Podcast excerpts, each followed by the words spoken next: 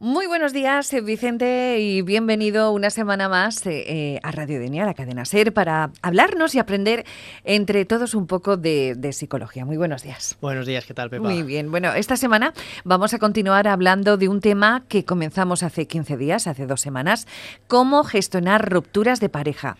Bueno, ¿qué tal estás, Vicente? Pues muy bien, eh, Pepa. Pues como tú decías, vamos tocando el tema que tanto interés ha generado y seguiremos tratando de aportar información sobre cómo gestionar las, rupturas de pareja. Además, traigo algunas conclusiones que he encontrado que son bastante interesantes.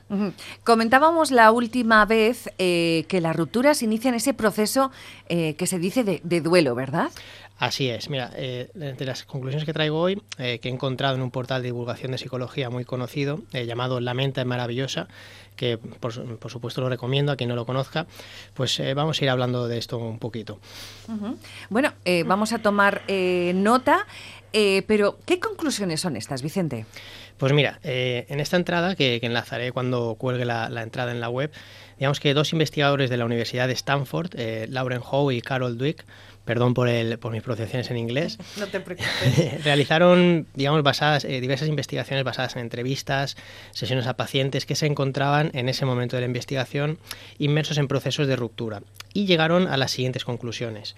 Mm, dos, por resumir.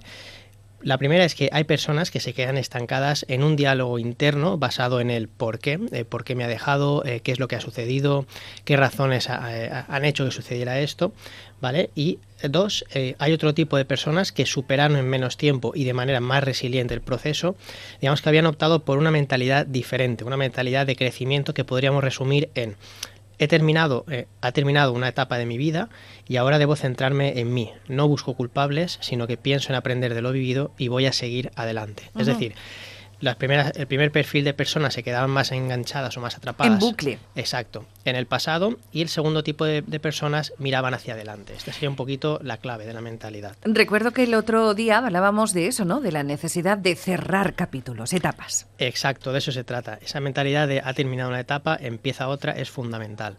Por eso eh, comentaba que cuando cerramos el duelo, si por circunstancias no tenemos respuestas, nosotros mismos debemos poder crearlas para poder seguir adelante.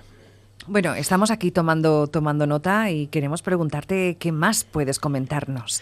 Pues mira, eh, otro tipo de conclusiones, es, digamos, estas son más conocidas, son la de apoyarse en tus seres queridos cuando ocurren este tipo de, rupturas, entendiendo por, por esto eh, a toda aquella persona, no solo familiares, con la que nos sintamos a gusto.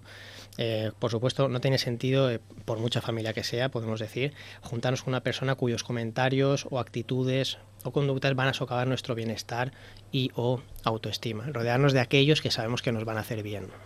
¿Y también podemos incluir, por ejemplo, hacer planes o, actividades? Sin duda, sin duda. Eh, digamos, el, dinamismo generará bienestar, aunque es normal que en, este, en esos momentos no nos apetezca tanto. Está claro que debemos respetar los tiempos y si nos apetece estar solos o lo necesitamos, pues tenemos que escuchar nuestro cuerpo, pero no hay que confundir eso con el autoaislamiento digamos que generar dinamismo en nuestra vida a través de hacer actividades y planes casi siempre va a ser algo positivo para nuestra recuperación.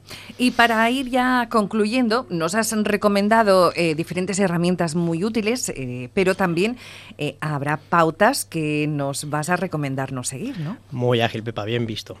Mira, por lo que respecta a, a contraindicaciones, tenemos las siguientes.